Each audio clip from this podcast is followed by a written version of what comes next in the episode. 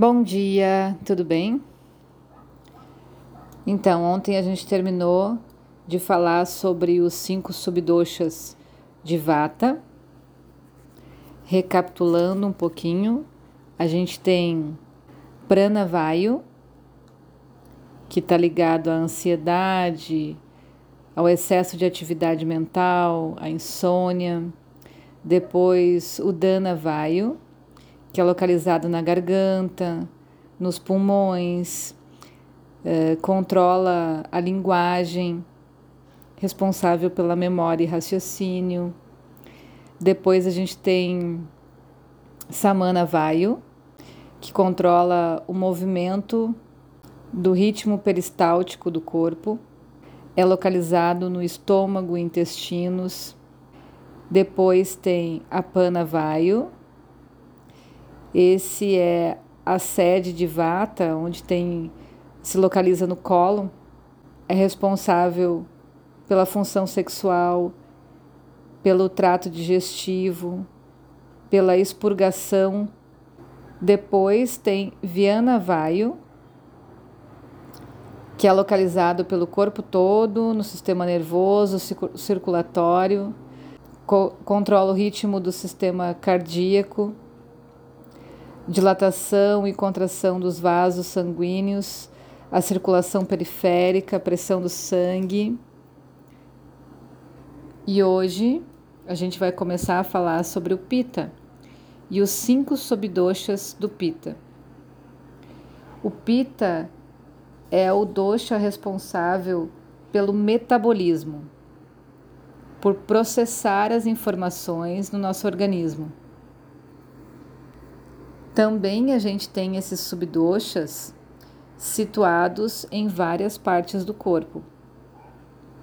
Então a gente diz que a sede do pita é no intestino delgado, apesar de ele aparecer bastante também no estômago, seus desequilíbrios aparecem bastante no estômago. O primeiro subdosha de pita é o Pachakapita, que está localizado no estômago e é responsável por digerir os nutrientes do alimento que a gente ingere, separar o que é nutriente do que são detritos, regula também o calor da digestão, esse fogo digestivo, que pode deixar ela um pouco mais lenta ou mais rápida, eficiente ou fraca. Ele também cuida do aparecimento dos cheiros fortes na eliminação ou a incapacidade de extrair os nutrientes dos alimentos. Uma das características do pita são os odores fortes mesmo, né? O suor do corpo uh, tem um cheiro mais forte, as fezes, urina. Então, isso é uma. O chulé também. Isso é uma característica dos pitas. Quando a gente identifica desequilíbrio do Pachaka Pita, é quando a gente vê ardor ou acidez no estômago, úlceras, e a digestão irregular. Então, por isso que a gente fala que um dos locais rápidos de aparecimento do desequilíbrio do pita é o estômago, que vai apresentar esse excesso de fogo digestivo através da acidez, né, das úlceras e tal. Então a gente já começa a identificar um desequilíbrio de pita nos atendimentos quando tem esses sintomas. Depois a gente tem o Ranjacapita, que está localizado nas células vermelhas, fígado e baço. Olha que coisa maravilhosa. Todos os processos que envolvem a produção das células vermelhas, o equilíbrio químico do sangue, a distribuição de nutrientes pela corrente sanguínea, são, responsa são regidos por esse subdosha que se chama Ranjaka Pitta. A presença de toxinas no organismo decorrente dos alimentos, do ar, do álcool, da água, cigarros, toda essa poluição que a gente ingere e acaba trazendo para a corrente sanguínea, ela é que causa o desequilíbrio desse subdosha ranjaka. Então, quando a gente uh, identifica sintomas como icterícia, anemia ou doenças no sangue de uma forma geral, inflamações da pele, fúria e hostilidade, a gente começa a olhar profundamente para esse subdosha, ranjaka, e ver que é um desequilíbrio de pita.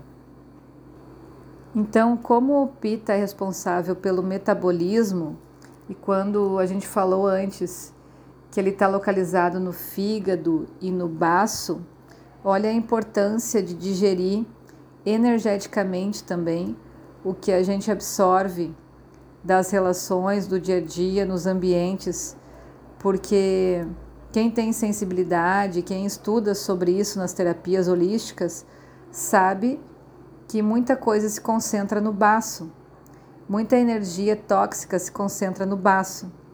Então, ali, quando não está fazendo essa função de digerir, a gente tem uma deficiência de pita. Indo um pouquinho mais longe, essa deficiência vem também do entendimento sobre as coisas. Eu sempre falo, quando a gente fala de pita, de ter uma boa visão, né? E consciência, estudar, entender, tudo isso favorece uma boa visão do que a gente vive e evitando assim que sobrecarregue o baço e o fígado, energeticamente falando também. Então, um bom equilíbrio de pita é quando ele começa a enxergar todas as coisas ao seu redor como formas de aprender, não como desafios, não como barreiras ou coisas com que ele tem que brigar, né?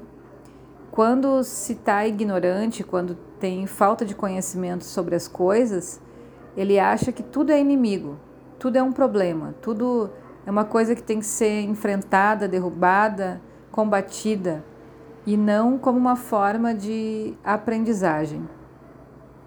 Então, isso a gente está falando de uma boa assimilação do Pita. Amanhã a gente vai falar um pouquinho mais. Tenham um ótimo dia e vão reescutando os áudios para ir assimilando como é que é o processo do nosso corpo e do nosso metabolismo, sabendo sobre os doxas. Certo? Beijo e um ótimo dia.